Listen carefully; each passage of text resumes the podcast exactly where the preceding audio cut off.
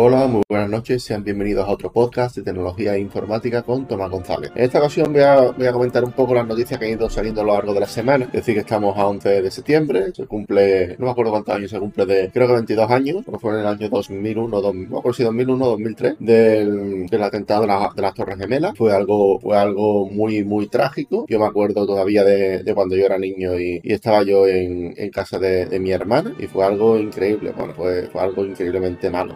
fue algo terrible. Yo todavía me acuerdo con, con pudor lo que pasó ese día. Bien, vamos, vamos a comentar algunas noticias y es que las acciones de Apple caen tras los informes de la prohibición del iPhone por parte del gobierno chino. El gobierno chino no quiere que sus funcionarios usen iPhone y la, valoración de la empresa de Apple, la, empresa Apple, ha, bajado, ha caído alrededor del 6%, es decir, casi 200 mil millones de dólares.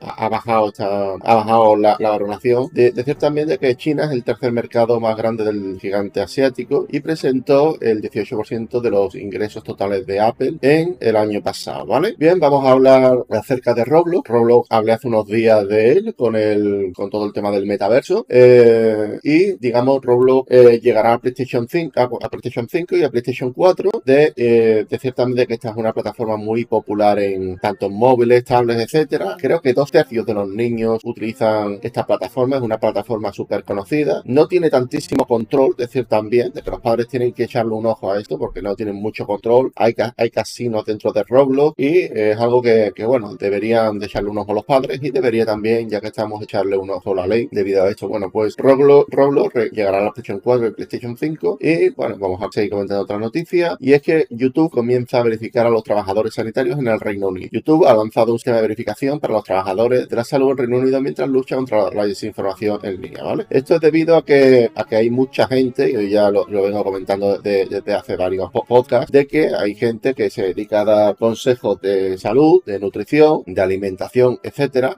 psicología, psiquiatría, etcétera, a personas que no tienen, nada que ver con, el, con, este mundo, con, con, el, mundo de, digamos, de la medicina. O sea, gente normal que se pone una bata y empieza a decir pues, lo, que, lo que quiere. Y más, eh, en, el mundo del, del desarrollo personal, no, de, la economía, ¿vale? En el mundo de la economía hay, hay varias personas, que no voy a decir quiénes son, que, en un principio vieron, eh, eran, eran economistas, eran profesores universitarios, eran gente con una reputación que cuando tú lo escuchabas hablar, decías, esta persona entiende, que con el paso del tiempo se ha, se ha metido en el coaching y en, cosas muy, muy turbias, pero bueno, eh, es lo que hay. Eh, yo creo de que, de que este tipo de, o sea, si tú eres un profesional en, el tema de la salud, deberías, o sea, para hacer vídeos de vídeos o podcast o lo que sea de, de, de, de salud mental, yo, yo creo de, que debería, debería de tener un mínimo de, preparación en esto, a menos que sea algo de opinión, ¿no? Pero eso es sentido común, ¿no? Bien, vamos, vamos a, vamos a comentar otro, otra noticia y es que Portugal se está convirtiendo en un paraíso criptográfico en Europa, mientras que Estados Unidos toma medidas energéticas contra la fiebre de Bitcoin, ¿vale? La calidad de vida, las leyes fiscales favorables a los Bitcoin y la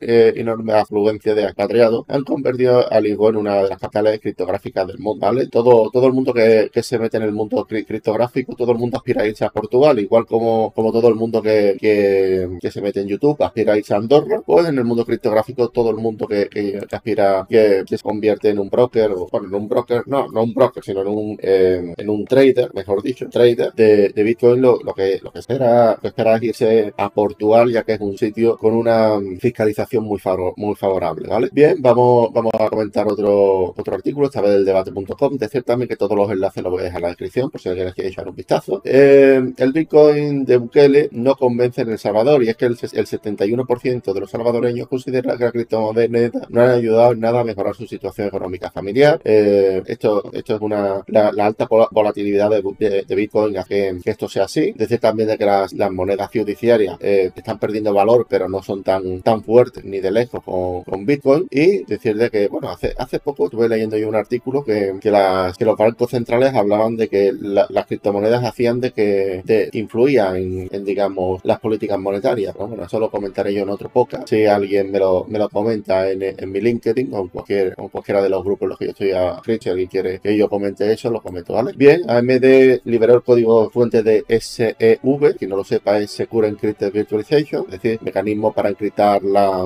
seguridad en AMD. Decir también de que Spectre y Meltdown no han parado de, aparecer, digamos, eh, de utilidades o que hacen que, podamos eh, explotar la vulnerabilidad de, con el tema de la virtualización. El tema de la virtualización se utiliza más de lo que, de lo que ustedes pensáis. Un ejemplo de ello es si tenemos que ejecutar un, Windows 7 o un Windows Vista dentro de, nuestro, de nuestro equipo, pero no solo eso, sino por ejemplo los contenedores de, Amazon o de, o de Azure se utiliza mucho la virtualización y decir de que, de que, de que AMD haya, haya abierto esta posibilidad es una muy buena noticia para todos estos ecosistemas, ya que va a permitir que todo sea bastante más seguro. Pues nada, hasta aquí mi podcast de hoy. Espero que os haya gustado, que haya sido entretenido y sin más me despido. Un saludo, hasta la próxima. Chao.